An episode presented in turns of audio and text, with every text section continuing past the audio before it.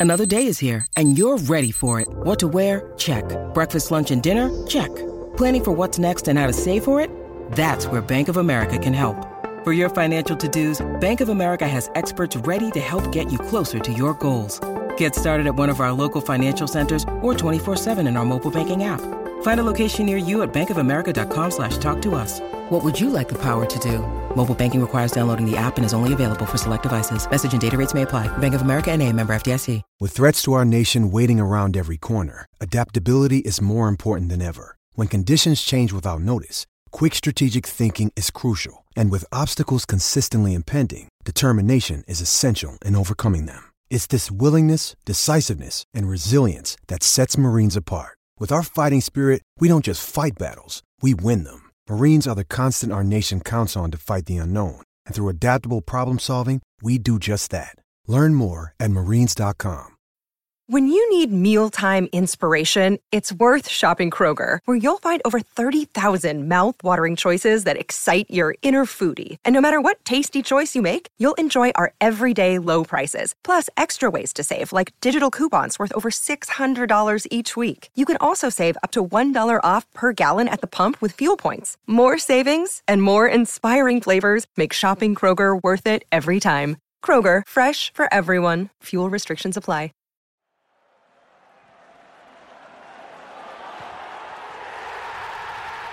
This podcast is a proud member of the Fan Hub 100. Football without fans is nothing, so we've partnered with Fan Hub to put fans first. Search Fan Hub app to play your part in the journey.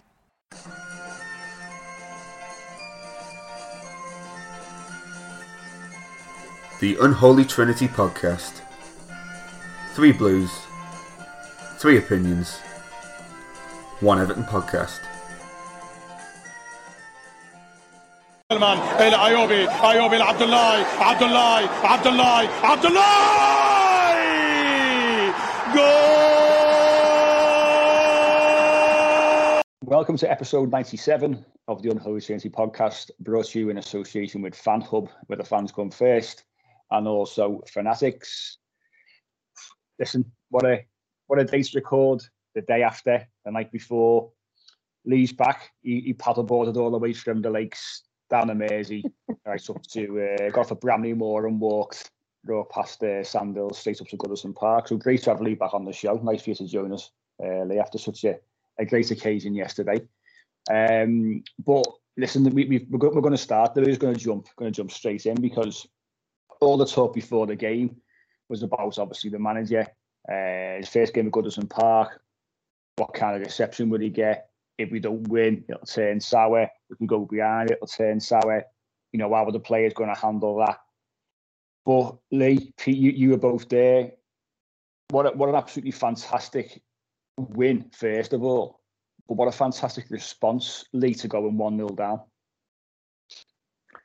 Yeah, mate, it was it was a it was a massive occasion, really, wasn't it? Um, there's not been a lot of positivity around the club in the last sort of six weeks since Rafa's come in, uh, or even slightly before that since Carlo left. And Pete and I went to the game. We walked down. We were chatting about it, saying, you know, if we go one 0 down here, or when we're struggling, as good as it is having fans back, it could quite conceivably go the other way here. You know, the fact we've not brought any marquee signings in, the fact James was missing, we were all, get, you know, most of us were gutted about that. Um, and then obviously what sort of receptions Rafa going to get and everything else. So it was kind of a weird sort of. It was great to be back, obviously, and seeing Goodison walking down there and all that, and the atmosphere and. Um, but yeah, you know, you just said it there, mate. The key bit was to get the win. You know, by hook or by crook, it was just key to you know to get those first points on the board because you know Rafa as the manager is going to need to win us over as fans, isn't he? And also we'll come on to talk a bit about him later. But yeah, yeah, to go one 0 down in summary from a sort of let's be honest, a bit of a non-entity first half. They didn't really create much. A couple of set pieces. We probably looked the most dangerous, just slightly, but it was still a, a little bit sort of. Um, you know, slow and safe and a bit laborious at times. There was no real tempo, even though we had a full house. And then the second half, it was very much like the opposite of that. We started with a lot more tempo. Um, you made a couple of little tactical changes, and and then you know we got the girly goal, and then we looked like the most likely. We had a little bit of a dip, and then arguably, actually, we we, we scored a little bit against the run play in that second half. They had a, sort of three or four corners, didn't they? And we're starting to you know have, have a little bit of pressure. Uh, Djenepo was causing a bit of problems out wide, wasn't he, against uh, on, on their left side, our right. But yeah, great to win it, mate. Absolutely great to get the first, you know, the, the points on the board because it was vital, really. Because whilst everyone's saying we've got an easy start, you know, those are the sort of teams that we sort of struggled against a little bit last year. Um, and I don't think Leeds, you know, even though they got hammered, um, their first home game, they're going to be well up for that, aren't they? Next game up. So I don't think that'll be a shoe in by any means.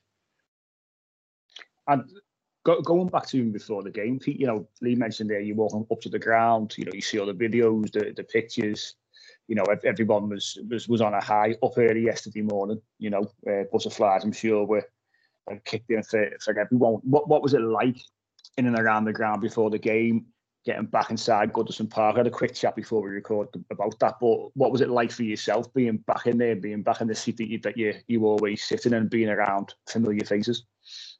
do you know what? It, it was really strange because before the game, I, I, I, can remember thinking, you know, it might feel a little bit different, it might feel odd, but as soon as we were down the side of Stanley Park and you see the ground, you know, yeah, the fan zone was closed. That was probably the only major difference. But in terms of the atmosphere around it, you know, it was bustling, busy, people smiling, people shaking hands, hugging.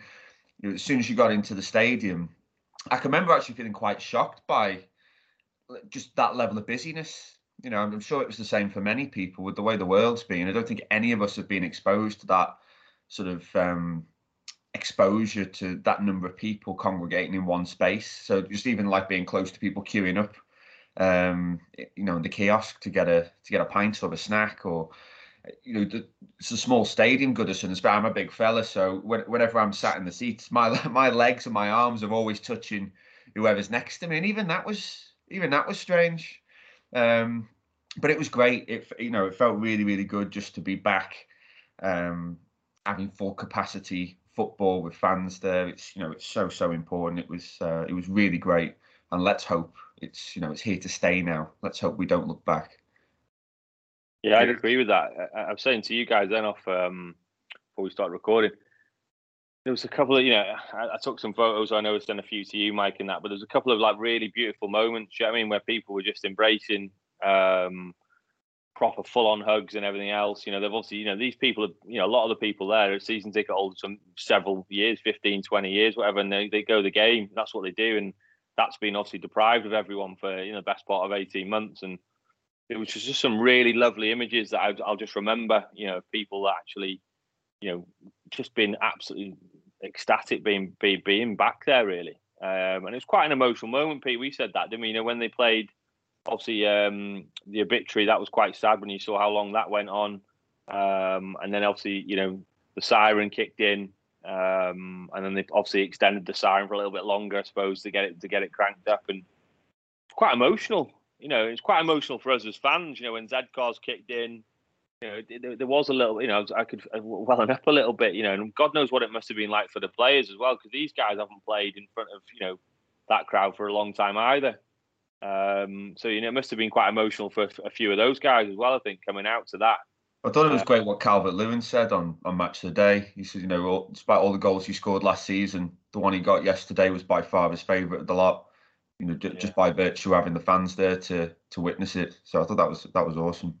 Hundred percent, yeah. And I, I just said, as I said to you guys before as well, I think we went one 0 down there, and I think there's an argument to be made that we could have possibly lost that game one 0 if it had been this time last year with no fans. I'm not saying that for definite, but I think the fans played a big part in that second half in in you know dragging us over the line again. You know, creating that atmosphere.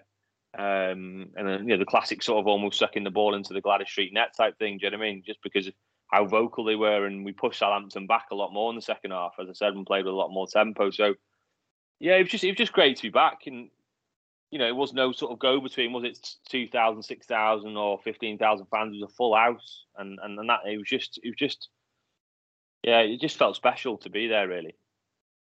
I think it was the uh, the Echo. Tony Scott interviewed someone uh, outside the ground before the game, uh, an older gentleman, and asking him sort of what it meant to be back on the ground. And it was quite. I mean, this fella started well up and getting quite quite emotional about the whole thing, and uh, you know, it's clear how much football plays a part in people's lives, really. Um, and then throw into the mix the fact that that's being taken away. It's been a really tough time. Obviously, a lot of a lot of people have lost relatives, you know, family, friends over the last 18 months because of uh, because of COVID. And it just shows exactly what getting back to that stage yesterday for everyone actually actually meant. And the scenes, you know, were absolutely spectacular. Really, it you know it, it looks and sounds so much better. You know, you mentioned there the intensity in the second half was certainly uh, a lot higher than, than in the first half, and the fans obviously pulling pulling the players through. And you know, as I've said this in numerous podcasts, it's you know these are the kind of things that we going forward we shouldn't take for granted. Hopefully, it's it's there to stay. We don't know, you know, we don't know how, how things are going to de- develop, of course, but hopefully, you know, we, we are now back in the situation where we we've got a full house every every other week at Goodison Park because it's it's it's vital, I think, for those for those players. Um, you know, to, to give them an extra sort of two or three, four percent, and and obviously work yesterday, and we and we got the win. And like you said, last season we could have lost the game. It could have been one of those games we saw it so many times last season where there was no spark because I think the spark came from the fans second half, and and you know we would have would have lost the game. Uh, but going back to obviously the the the, the nightmarish start, you know, in, in a mm. in a pretty poor first half, we had a few chances. Um, it's been highlighted already on on match of the day, and it was obvious uh, that we were getting down the flanks and putting crosses in. It was no no secret before the game. That's how we were going to how we were going to set up. Um, and you know, we, we created a few nearly moments. I think you know, crosses coming in for Calvert Lewin. He came close a couple of times, um, and and it just I think I think Alan had, had a had a, uh, a strike as well, decent strike, right to the keeper from about 18 yards out. So we were probably the better side in the first half. But then you can't legislate for the mistake that was made by by Michael Keane. And I wonder, Pete. I mean, what what are your thoughts? I mean, obviously Ben Godfrey, we, we think he was isolating. Uh, there was five players which which all, which weren't named. And we know James is is classed as one, Moise Kean is two, Andre Gomes probably three. Uh, and obviously Ben Godfrey, there was rumours I think Friday night that he was going to be missing. What are your thoughts on the centre back pairing yesterday? Because obviously Michael Keane and Mason Holgate got the nod. Yerry Mina came on late on. Um, would you have gone for that given that, that Ben Godfrey was out, or would, would you have played Yerry Mina for one of Keane and Holgate? I, have got. I mean, I've got a few thoughts about it. I, I think you've got to be careful in hindsight, haven't you? You know, hi, hindsight can be a wonderful thing, and it's easy, you know, after a mistake like that's happened, to say, "Oh, you know, he should have played."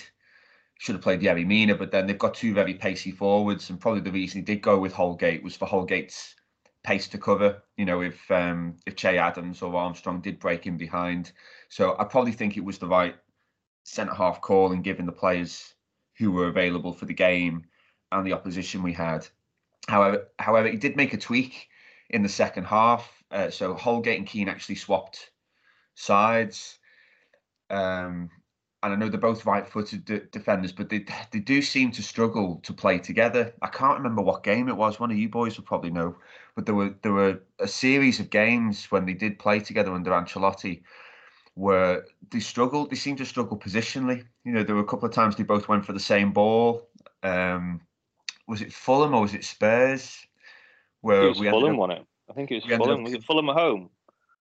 We conceded a couple where they they yeah. both gone for the, the, the same ball together, um, and it was just a horror show. So I mean, it's hard to know what happened there with, with Michael Keane. I mean, sometimes when he's on the ball, he, he can dither a bit, can't he? He can sort of get it stuck under his feet, but he had so much time, and it was unforgivable really at that sort of level. I mean, if that happens Sunday League, you, are screaming at your centre half. You know, it's it's really simple stuff, isn't it? If you're in trouble, if you're stuck, just get rid of it. You know, don't sit on it there when you've got a pacey striker that that's sniffing at your heels.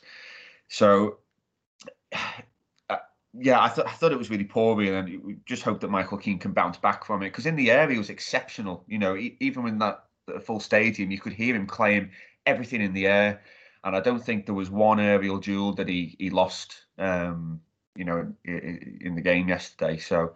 It, it's sort of the the two sides of Michael Keane really, and arguably, you know, we we bought him off off the back of you know looking exceptional in a Burnley side that like to sit deep and play the low block and defend a lot in the air. And, you know, Everton at that time were trying to develop more of an expansive identity. And I think he's struggled now under a, a number of managers and he does seem to be a real confidence player. So hopefully, you know, Rafa can get the, the best out of him. But I feared the worst when we went 1 0 down and it did seem to I think affect the rest of our first half. It felt like we were starting to build a bit of momentum, but we just became a bit sloppy. I think we we started to rush things a little bit. Richarlison got his yellow card. I thought I can see I can see him getting a second yellow here because you could see him getting frustrated. Um, so I, I, think we needed half time really to come out and be a different team. And you know, Rafa, in fairness, I think yeah he made that tweak at centre half, and he also allowed Richarlison to come in and sort of play behind Calvert Lewin and put Gray on that left hand side, which I thought was another key change. Yeah, I agree with you on the on uh, the defensive point there.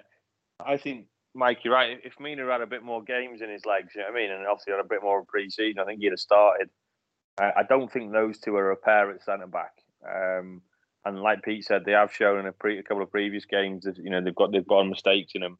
I just don't think there's a real natural leader between the two of them. I know Holgate can sometimes show a bit of leadership, but I just don't think there is a natural, real sort of, you know, they always when they always say, don't they, with centre backs, there needs to be one that's that sort of your natural leader that organises the back, and I don't think either of them are that. Um, the irony with Keane's mistake there is that he started the game pretty pretty well. To be fair, look, you know, um, and with that mistake, if you look at it, it's kind of pinged back at him a little bit, but he's actually took a good first touch.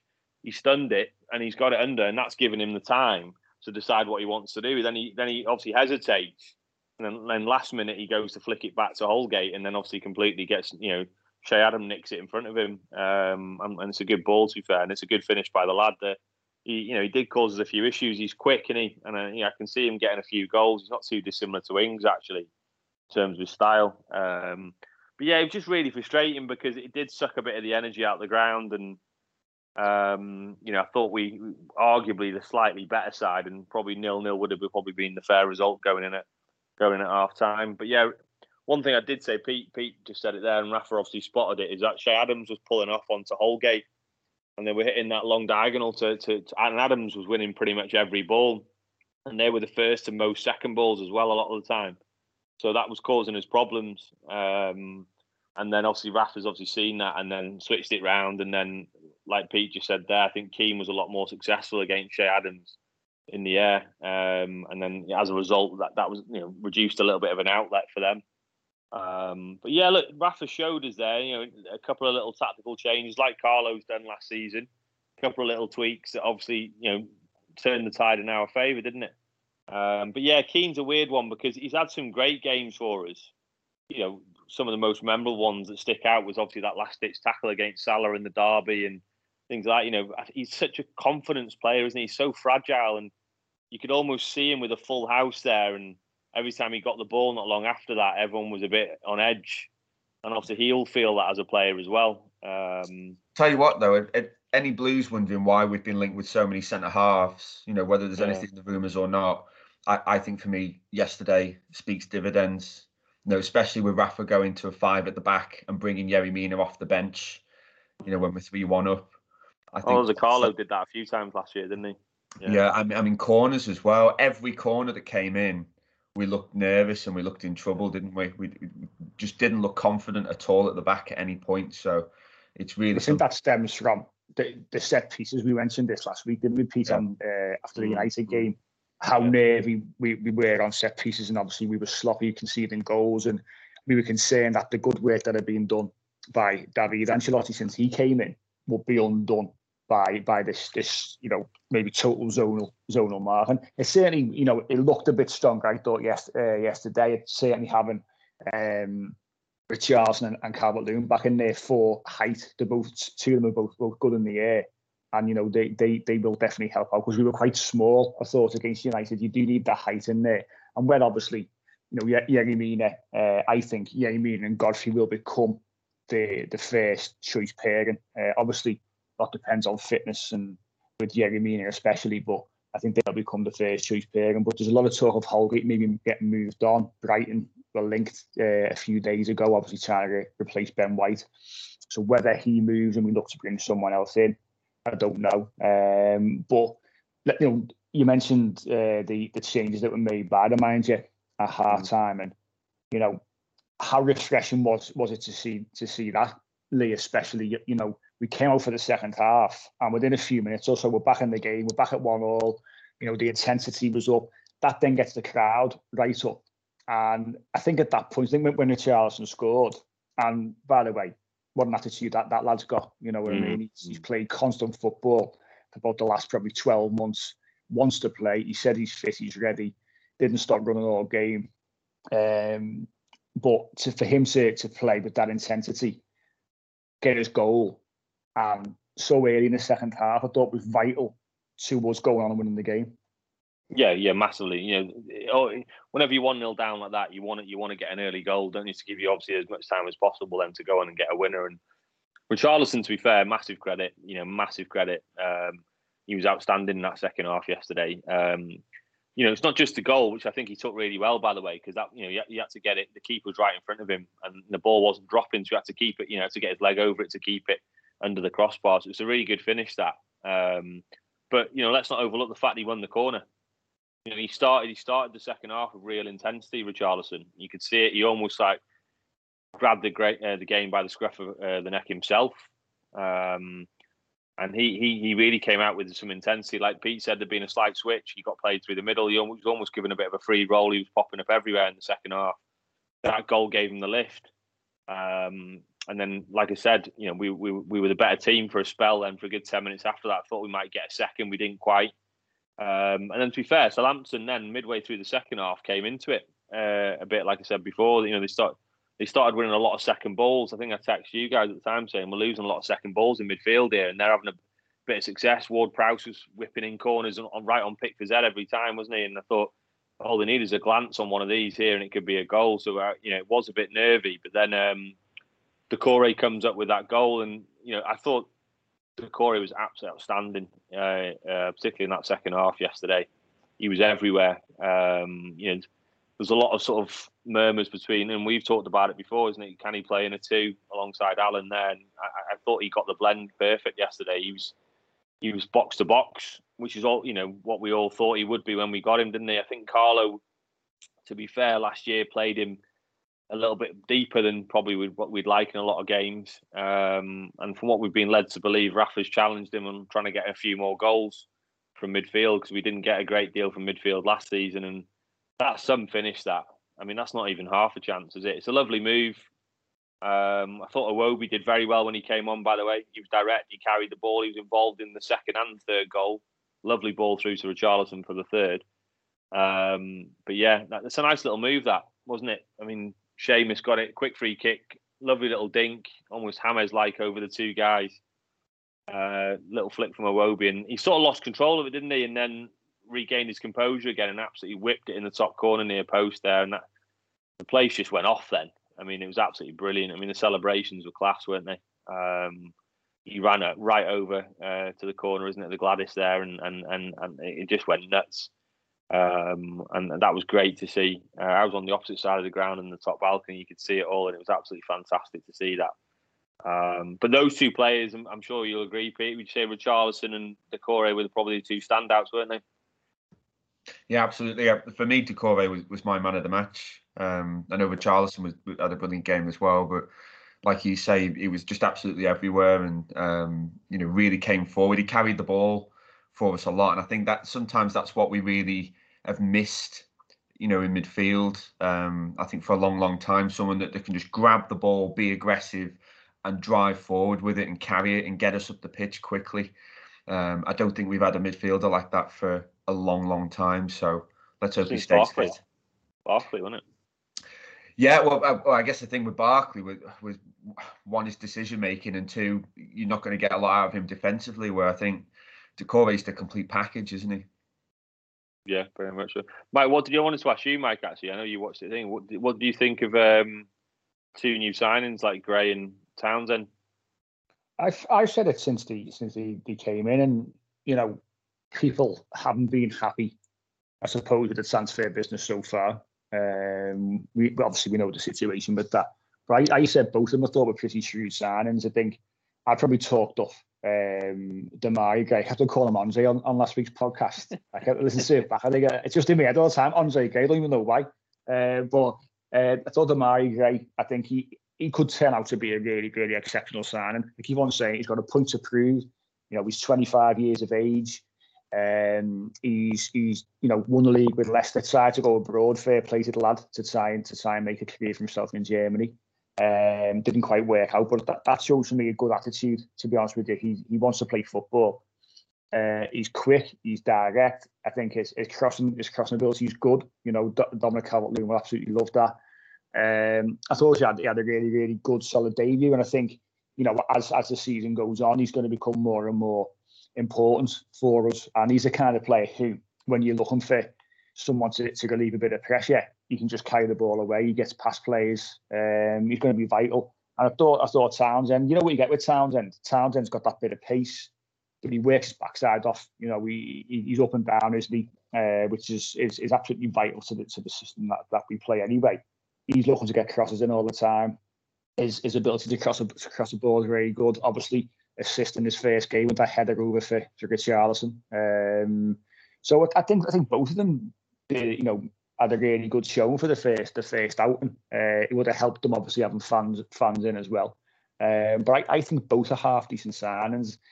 But you you know people complain obviously that we're not making signings. You know we're not spending money.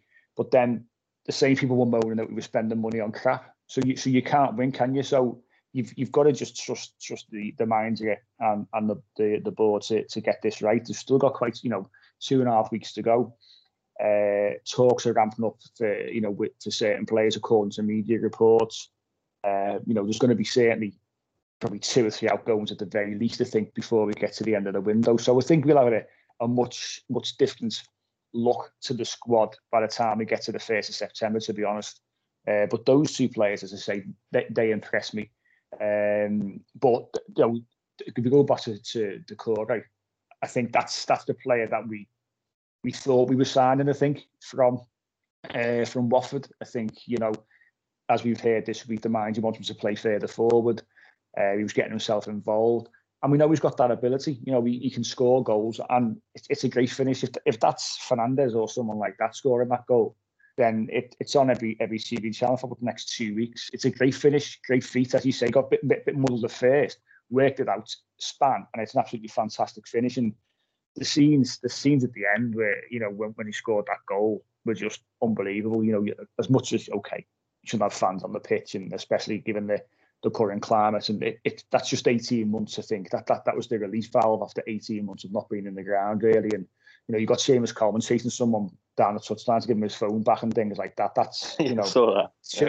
And that it just shows you what it, you know what, what it means to, to everyone. Uh, but great finish, great to see Doucouré, you know, a bit further forward, doing doing things up there, and you know, long long long may that continue. Um, I thought but, just go back to Townsend and Gray, mate. I thought um, what surprised me with Gray, I think you saw it as well, Pete. He's obviously playing through the middle my my opinions of him from afar when I've seen him play for Leicester and that is that he was you know a bit of a speed merchant, get around the outside, put a cross in, but he's actually he's, he's, he's quite tidy technically. You know, playing in those central areas, he showed he showed some neat touches in tight spaces, which you know I wouldn't say surprised me, but I didn't know that that you know he had that in the locker sort, sort of thing. You know, so I can see why he can play central because he has got he has got some you know some decent feet, and um, he's not just you know a guy that'll just skin you with pace. He, he did seem to have a, a bit of intelligence about him as well, as well as having decent technique. And you know, if you look down, he put in a great cross second half um, with his left foot, where Dean just rolled it into him. He's ran, he's, he's just squared the defender up and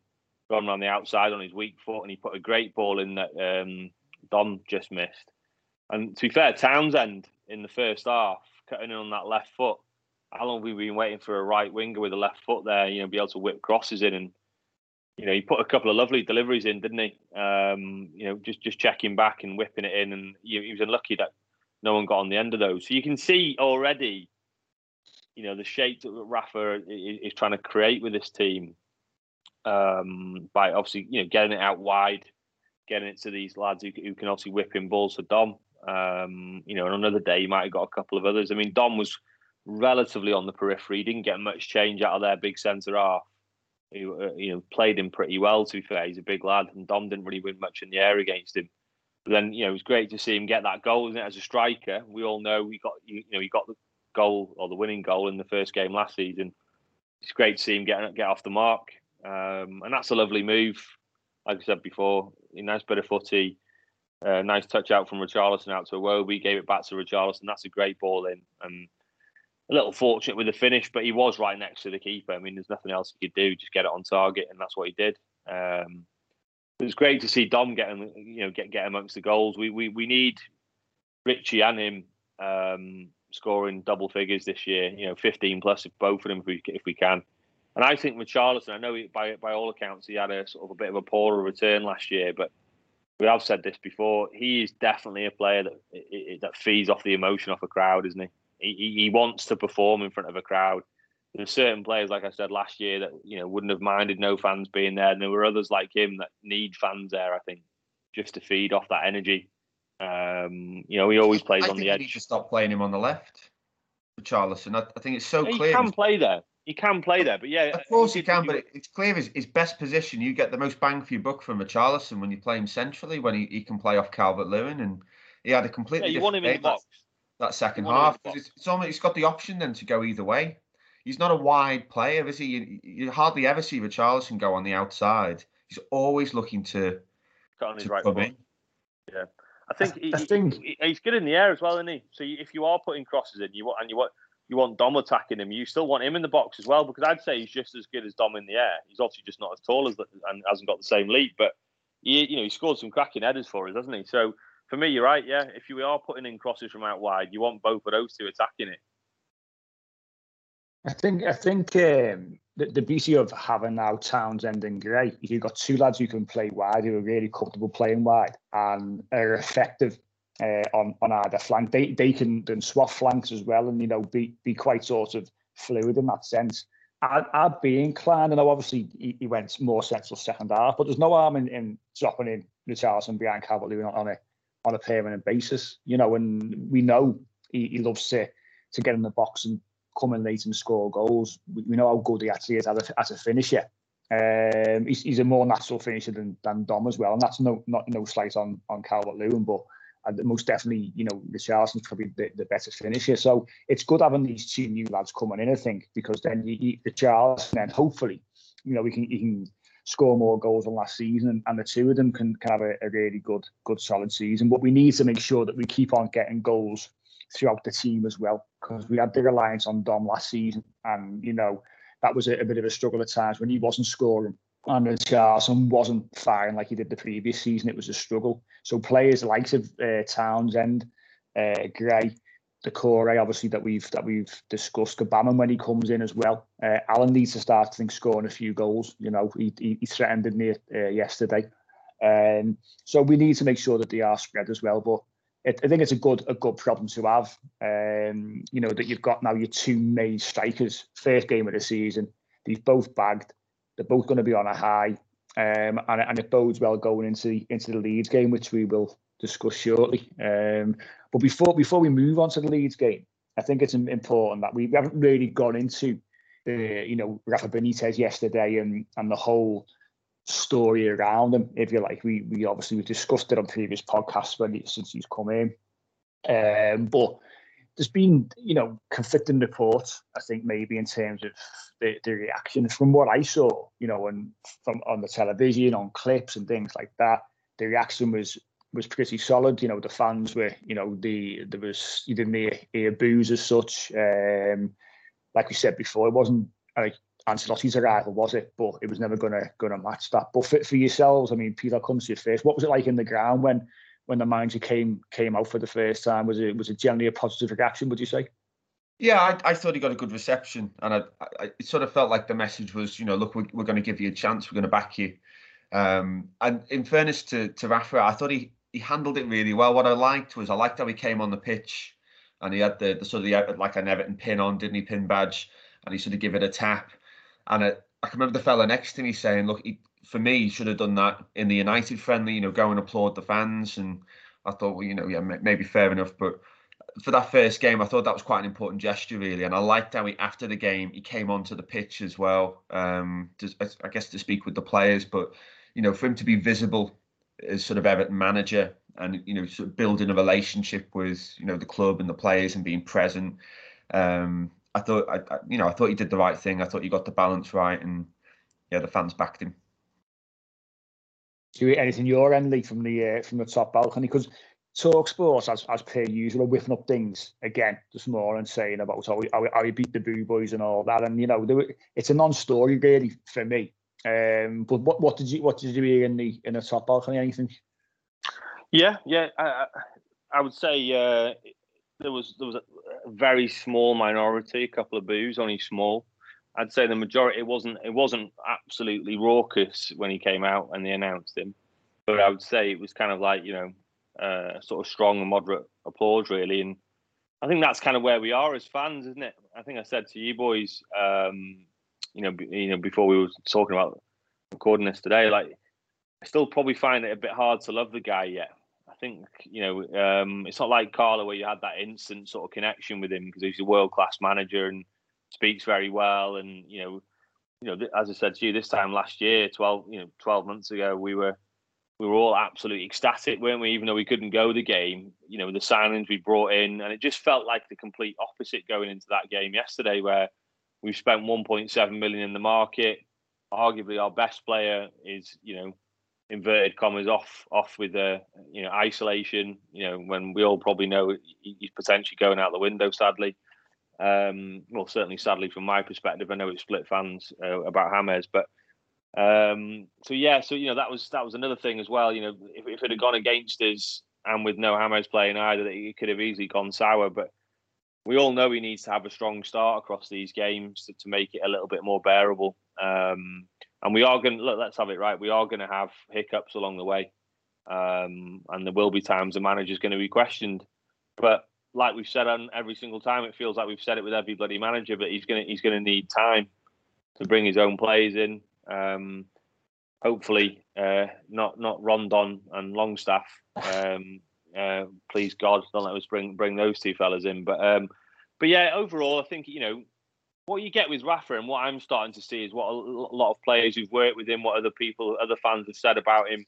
He's not going to be the type of manager like your Klopp or your Ancelotti, things like that. Who, who, and even Jose to an extent, who's going to be on the pitch giving players absolute high fives and hugs and making him feel a million dollars. He's he's quite a serious character, isn't he? Um, even when Richie came off there, I watched him to see if he did anything with Richie when he came off, and obviously came off to the applause. Richie being Richie was almost semi sulking a little bit. That fact he was coming off still because he probably thought there was another goal in it for him, but he just gave him a little tap on the back of the head, nothing more. You know, shook his hand, little tap on the back of the head. It wasn't like an embrace or anything like that to say, you know, brilliant performance. He just gave him a little, a little, a little tap, and that almost like you know goes in goes in line with what Gerrard has spoke about him, hasn't he? And, and even Carragher, but more Gerrard has said like you know, I think Rafa got the best out of me because I was constantly trying to impress him, and he never really gave me any praise. Um, so that's his style of management. Not everyone is going to be an arm around the shoulder, give you a hug type. Um, so we'll see how we'll see how it goes. But yeah, overall, first game at Goodison, he's got the win. Um, obviously, like you said, Mike, a lot of the press outlets were dying for him to lose that first match so they can start, you know, talking it up. Um, but yeah, I thought overall a decent, a decent, you know, home debut, if you want to call it that, for him. He, he made the switches that changed the game and brought the sub on that also had an impact as well. So overall, we've got to give him time. But as I said, it's going to take a bit of time for me. I don't know what you think, Pete, but just just to love the guy and warm to him because he's so well thought of by the Reds more than anything else, really. Probably the most important thing is he got a response from the players at 1 0 down at half time. I think, yeah. you know, regardless of, of, sort of maybe mixed reviews amongst the fan base, for me, that's the most important thing. You know, 1 1 0 down, not a brilliant half of football. And, you know, whether it's, you know, tactically or what's said in the, you know, in the dressing room, he's got a response from the players. And I think if he's been able to do that in what could have been a, you know a big banana skin for us, um, then hopefully that's a good omen. I think though, I mean, I'd argue with anyone. You know, we, we talk about the, the reception he got yesterday, but how how he conducts himself and Lee obviously the, the line he uses he's he's hard to love. I think what what he's what he's always probably done and what he's tried to do since he's come in is he's tried to make it not about him because everyone else is making it about him, and mm. he's sort of saying, well, I'm just the the manager, the face if you like, but it's about the players on the pitch. So the, this the, the little sort of you know yeah he came on and, and got warm applause, He didn't go into the bloody middle of the pitch and look at he just, you know, a few little claps, right? But I'm, I'm going going to the bench. Do you know what I mean? Richarlison comes off, little tap, right? I'm, I'm watching the game, concentrating on the game. You know, he's I think he's very, very direct. He's very to the point. He's down the line. You know, what what, what he says goes basically. You know, and and that's it. He, he seems to be very, very involved in obviously the tactical side of things. The the, the players, I think, he came out last week. Did a lot of the senior players are saying how how much they've noticed the the increase in intensity in training, um, and obviously that, that obviously impresses them because you know you can see yesterday the players you know they, they looked at they were full of it weren't they the, the fitness level seemed to be there I know obviously the enthusiasm uh, gets you through the game having obviously fans in the ground pulls you through as well but I think they looked a, a, lot sharper and especially second half but I just think that the manager is, is very keen to sort of step away almost. You know, it's it's a case of well, you to, you're going to talk about me because of my, pre, my previous links. I think he's quite keen to forget about that. Um, he said in the program notes, uh, you know, whatever club I'm at, I fight for. It's as simple as that. That's what I'm here to do. Um, and he just wants to get on with his job. I think we we've said already. He's clearly got a backbone because he took the job in the first place and he was keen to take the job. I don't think he cares what anyone thinks. Uh, I don't think as much as Liverpool fans might, you know, love him and what have you, and he's held in high regard there. He's he's a football manager, and he he will go with the workers where he think he, he can do a job. Yeah, he's got an affiliation with that club, but now his affiliation is with Everton Football Club, and as a fan base, whether we we've liked the appointments or not, whether you felt that you can get on board with it or not, I think you've just got to now. If you if you if you're in that that group of people who you know I still saw things on Twitter yesterday about people going a game and you know they're determined to boo from start to finish and all that. If you're in that camp, I'd, what I'd probably say to do is you just need to now bite your lip and, and get on with it and just just support the lads. It's as simple as that. Because if, if he fails, we fail. That's that's it's it's, it's that simple really. Um, but he couldn't have got a better start. He, he showed his his tactical mouse with the couple of changes that he made. Uh, absolutely spot on. Ch- changed the game in our favour, and just little things like that. You know, it's, it's important. We mentioned about the predictability, and I know Match of the Day highlighted yesterday about us we put in 17 crosses. Um, I think that that's across every five and a half minutes or something like that over the course of the game, which was up by about three or four on last season. Um, it's important we don't become too predictable in that sense. We know that's how he likes to play. We know obviously with a central striker like Calvert Lewin, that's how he like what he likes to do. Against probably the better sides, you know, you're not going to have it all, all your own way. But I think, you know, he did show yesterday that he's, he has got that tactical now to make little tweaks and, and also the game. And, you know, it's positive first game. Um, and as Evertonians, I think we've got to come away from there and, and be delighted that three points on the board, first game of the season, and you know we've we've made a really solid start, and we've seen some some really positive things through the game. Yeah, I'd, I'd agree with that. Wholeheartedly agree with that. Yeah, you, what you're not going to get with Rafa, uh, like a lot of sort of modern managers are now, is you're not going to see him running down a touchline, are you? You know, I mean, if you scored a last minute winner or something like that, he's not that type of guy. Like Klopp, or you know, even to some extent when Duncan took over temporarily and other managers, Jose running down to the corner flag, giving it the fist he pumps and all that. You, are not going to get that with him. Sometimes as fans, we love that, don't we? We love that they're they're just as involved as we are. You're just not going to get that. Um, okay, you could say Carlo was wasn't exactly like that either. You know, um, he's been there, seen it, done it. Um, but it'll be interesting to see if if if Rafa gets more out of these players, um, gets more out of these players than than Carlo actually did.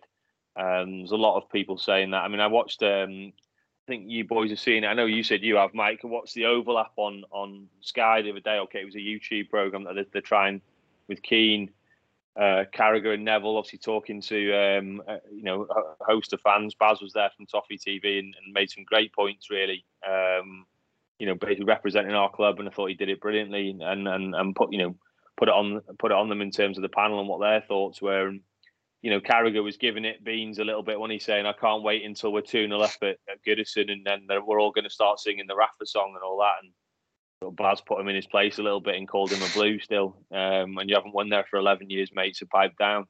Um, but yeah, it's, it's interesting actually because, you know, we are going to, like I said before, we are going to have, we're probably going to have to face that situation, aren't we, at some point? It is conceivable we might go down in a derby, either at Goodison or their place or whatever, and, and they're going to start singing it just to wind us up. So um, we're going to see. Let's just see um, how how that plays out because there will be more testing times. Um, you know, we're not going to steamroll every game, like you said, Mike. We're going to come across much better sides.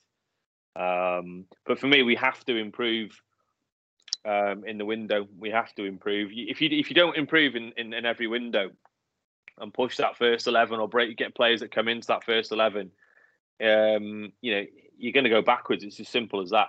And it, not only does it lift the fans because it you know gives us something to, exciting to see if it's a winger or something like that or a striker in particular or a midfielder it, it lifts the players as well. You know it lifts the players. If you're bringing in players that's you're going to threaten their place then we all know what happens. We all know that they like, raise their level to try and basically keep that guy out of the team. So you know we've got two weeks left until the end of the window I, I did want to mention about a subject that was brought up on that overlap show actually to see what you two boys thought but they they were talking about um, the profit and loss slash FFP rulings, um, and you know, is there a way is there ways around it? Um, and then um, Gary Neville made a really interesting point. So it'd be interesting to see what you boys think of this. So so actually, Baz asked the question, said, well, "What what are your boys' thoughts on FFP?" Because we've got the top four that finished the top four last season, the same top four season before.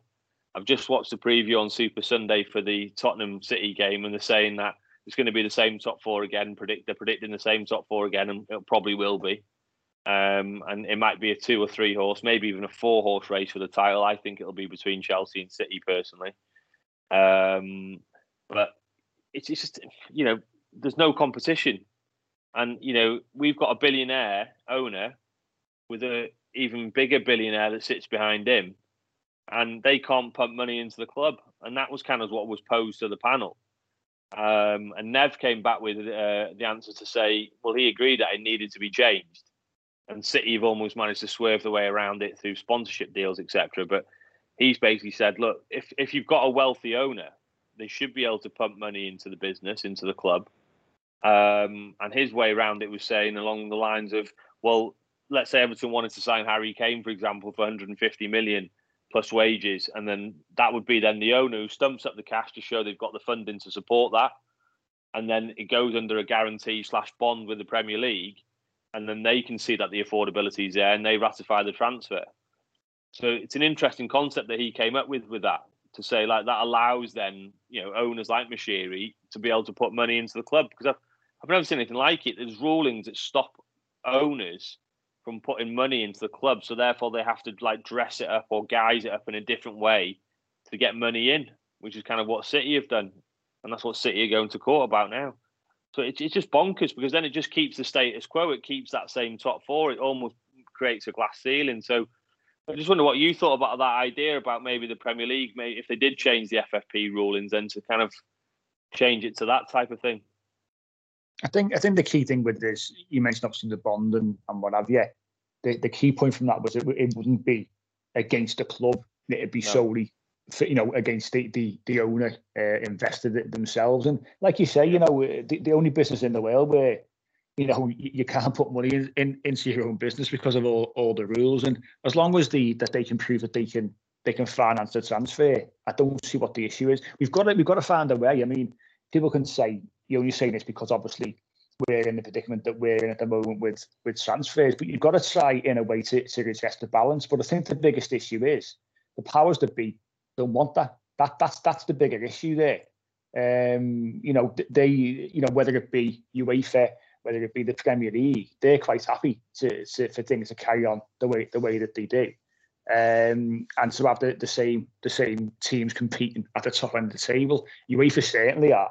Um, and it's wrong. You know, we, we go back to, you know, pre Premier League, and every season it was an open competition, effectively, wasn't it? You know, you have you have different sides competing at the, at the top of the table. Um, and yet the Premier League's been great, of course, of course, it has for you know, for, for the money which is coming to the game. But it, it's been great in one sense, but then in another sense, it's it's made it it's made made gaps, and and the gaps have now got to the point where they're almost irreversible until you do something about the, uh, you know, the money which can you can you can be you can be used in the club itself. You know, and, and that's that that's such a such a sad state of affairs because we want an open and, and as fair as competition as we can possibly have. Look, there's an argument to say a lot of fans from the Everton point of view have made some good points on Twitter. I've been reading say, well, look, it's our own fault because we've obviously, you know, basically, you know, threw a lot of money at the wall uh, with a lot of signings uh, over the last since Moshiri's come in. You know, we've made some some good signings, but we've made some really bad ones as well. But okay, that coincides with having too many managers coming through the door as well. But so have other clubs. My argument to be there was so have other clubs. You know, you look at someone like Arsenal who spent 70 million on Pepe. You, you, you'd arguably say right now is, is a failure in terms of a signing. Yet they can still go out and spend 50 million on, on, on Ben White at centre half. You know, so they've just got the, the higher revenue, okay, albeit with the stadiums and things like that and the other sponsorship deals and everything else, so they're further down the track.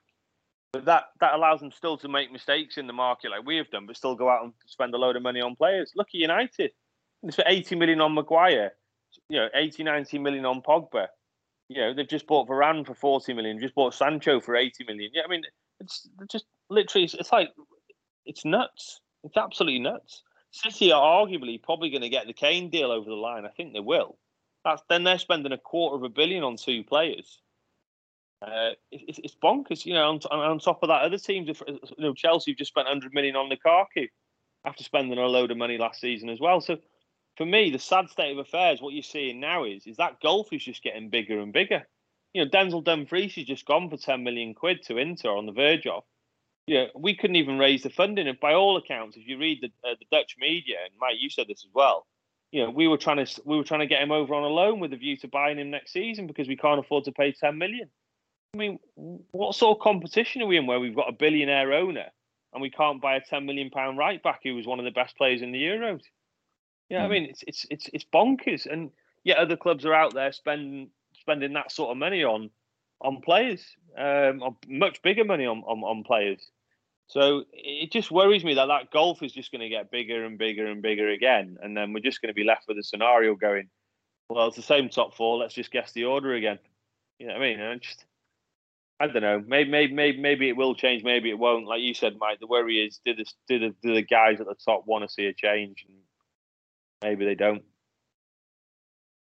And that that's the thing. That that's the concern, isn't it? You know, and ho- hopefully it, it is is addressed. I mean, it's talk that UEFA are looking to address it, but even then, what they what they uh, pr- proposing doesn't address it. It still means that the the sides who are making the most money can can spend more money, and it's it's just it's just a ridiculous ridiculous concept. But we'll see. You know, let let's see how, how those how those rules develop. But let's let's uh, let's jump back into the on on field action if we can, and the obviously the this time of the season fixtures do do come come thick and fast, and the first away game we've got first, you know, uh, next game is is against Leeds away from home. Um, a lead side who against Manchester United in a in a decent game. We're we turned over five one. Um, but it's you know we we playing Leeds Leeds twice twice last season. Um, and obviously the reputation they've got for, for being probably the fittest team in the league, you know, they run the most. Um, it's not going to be a game that one, well, we certainly can't take it lightly. We people are talking about obviously, oh, we've got like a, an easy start to the season. To go into Elland Road, first time they've had full set of fans there um, as well. Their first home game of the season. It's not a place probably I'd, I'd pick to go, Pete, in our first away game of the season. No, it's going to be a really tough game, and I, I think we'll we'll find out a lot about um, our Everton side. I think after after the Leeds match, I, I don't think people can can really factor the the five one result into the game at, at Elland Road because I think we'll see a response. And I think in it, you know, it was an odd game. I think for for anybody to watch the match, watch the highlights, it was very very open. Uh, Leeds were unlucky. I think with two or three of their chances. Uh, I think it, it could have been a very different result. Um, I think by no means did you know did five one reflect a game where they you know they were absolutely hammered or you know I think it was five clinical goals and a, little bit of fortune um, for United and a bit of misfortune for Leeds. So I think it's going to be a really, really tough match. You know, the the fit, they're organised. Um, you know, this looks like it, it could be a standout season for Raphinha. Um, you know, they, they they sort of acquired for, for last season, sort of bedded him in, and he's now uh, now seems to be a you know firm starter, and a lot of clubs are watching him. Um, so I, yeah, I think it's going to be a hard match. What what I, I am hoping though is the the sort of the counter attacking style that we seem to be forming might suit us well for playing against Leeds, and we might see us allowing them to have a little bit more of the ball than we might do with other sides, and looking to try and exploit them and get down the sides of their fullbacks. Um, so it's going to be an interesting match. I'm looking forward to watching it. Yeah, it's going to be interesting, obviously, from a tactical point of view, how it differs from from the game against Southampton. Uh, obviously, like you say, Peter, the chances are Leeds are going to want, want more of the ball, um, so we will hopefully be able to play on on that on the counter, uh, which which certainly suits our our setup. Um, hopefully, Ben Godfrey is is back and available. Um, certainly, he was probably one player who was missed missed against Southampton, and, and for me, he'll come back into the side. Um, Mina potentially, we could see those two coming into the back um, and, and form a, a new partnership. Um, but what are your thoughts, Lee? I mean, like I said, tough game. Pete, Pete obviously said the same thing. It's going there is with fans is is even more difficult. Than we got a great win there last season. Um, again, no, no fans in, but it's it's a place where you know historically I think we always struggled, didn't we? Even even when they got relegated, I think uh, we played them in in a, in the in a cup game there and got beat. And it's just a place that we notoriously just don't like to particularly go to. Um, very very few highs over the years, but you know we we certainly can go there with with hope that we can get something from the game after what we saw against Southampton because we, we've got players now who can, you know, if we are going to sit there and look to counter, who can play effectively on the counter. Yeah, yeah, totally agree. I, I, yeah, I was at that cup game actually as well at Elland Road, and, uh, with a few mates who are Leeds fans, and um, yeah, I've I've been to Elland Road a lot. I used to go a lot as a kid um, with, with, my dad actually, because one of his best mates was a Leeds fan, and um, you know we've not had a great record there. The only bit of success I can really properly remember is obviously, other than last season when we played really well, was Rooney's goal, wasn't it? was his infamous goal there uh, to, to, sort of break the hoodie. We haven't won there for a long time when he scored that cracking goal. Um, but yeah, you know, Bielsa's brought them up, um, playing a certain type of football, as we know. Um, they are a great team to watch. Leeds. They did change up a little bit towards the end of last season when you know they started to look like a little losing a little bit of fitness because all the games are catching up with them. But they, they did become a little bit more sort of harder to beat towards the end of the season. It worked for them because they had you know a half decent run in. But then they looked like the Leeds um, of old a little bit yesterday at Old Trafford, and the fact that you know they've conceded five goals, which they did on a few occasions last season, but then they easily can sometimes follow that with a five-one win themselves the following week. Um, and that type of hopefully they don't do that this time, obviously, but it won't be an easy game because, like you just alluded to there, it's, it's their first home game of the season. Um, first home game in front of a full house as well in the Premier League for a long time, isn't it? So it's going to be absolutely bouncing there. Um, just like it was bouncing for Brentford the other day, their first game in the top flight for a very long time, and um, you know they they gave Arsenal a really tough game. So I can see it being a tough, tough, tough fixture. Actually, full house. The key is like we did when we when we played them uh, and the Carlo is, is we matched them from Endeavour, didn't we? We matched their run their their, their running stats in that game, and that's the key to beat this Leeds team. You have to match them physically in that respect. And if we do that and we stay we stay solid, then I think we have a very, you know very good chance. We showed some real quality um, with a, couple of goals that we took there as well um, last season. So yeah, I think it'll be a good game. Um, like I said, we'll probably have to see out a bit of a storm early doors and then then sort of ease our way into the game. And then I think we've got a chance of hopefully getting a similar result like we did when we played them and, and in a similar fashion as well. Yeah, and and first away day of the season, obviously Everton fans travelling to, to Elland Road. One one of the the great source of early Premier League fixtures or older fixtures, if you like, going going yeah. to Elland Road. So it's, it's great. It's great for away fans to, to be back travelling as well. Um, and you know that will that will hopefully make a bit of a difference as well to, to our lads to have that, that away support, that away support there. Um, but as I say, it could, it could be a game for a few changes. I think I think Richarlison obviously he's going to he's going to play, but we need to be careful with Richarlison with the number of games he's played. And um, again, if we can get a, a, couple of transfers through the door, then hopefully at, at some point we can relieve a bit of pressure on him because uh, he's been cut up by Brazil again for the next international break. Um, so we haven't even said, you know, I've I've that that um, international window off. He's he's going to be going and travelling again. Um, so it's a game. It's a game which you know, like you said, Leeds can lose a lose a game one week five one, and then the next week they can do it to someone else, and it just depends, obviously, what what Leeds turns up and what Everton Everton turns up as well. They've, they've got to go into the game full of confidence. Um, obviously, the it's the, the first the first little notch for the manager, the first little tick in the box, you know, to to show what what that side what that side can do.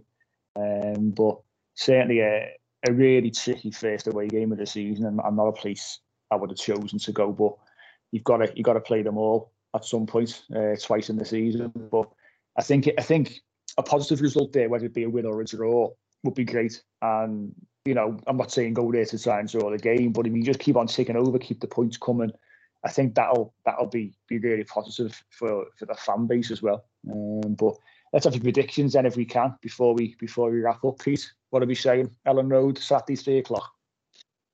I'm going to go for a, a, a double score draw, two two. Two two, exciting game could be. Late. Yeah, I was going to say that. Um, the optimist think in me thinks we might nick it two one, um, but I, I, just think it'll be uh, I think it'll be one one for me. Um, and like you said, Mike, a draw, you know, their first home game of the season is not a bad result. I, I had I had one one as well. I think I think I think if we do come away with a draw, um, that's a real positive result for the first away game. Uh, always difficult, like you said. Arsenal go to Brentford. They obviously just come up difficult game for them going there. Uh, fans now, you know, we, the level of going away to neutral venues as we have, you know, for the last 18 months, months has gone. So if we can we come away with a draw, then then great, you know, and if we can come away with a win, even better. But I'm going to say one all, and you know, be be be fairly satisfied with that, to be honest. Um, but that's us for this week, lads. Um, thanks everyone for listening.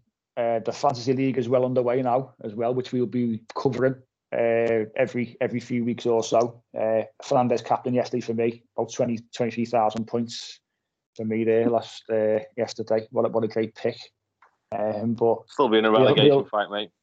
I don't doubt it. Listen, I, I had I had uh, Fernandes with all his points, and then I had um, Cavani up front, didn't play, and the How new Leicester. Cavani up front?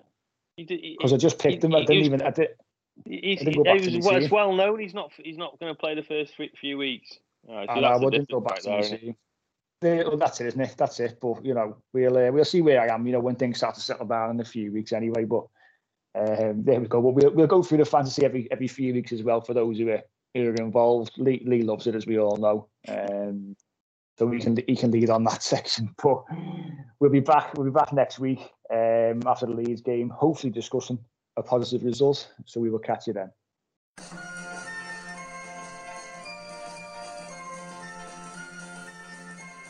The Unholy Trinity Podcast. Three Blues, three opinions, one Everton podcast. Sports Social Podcast Network.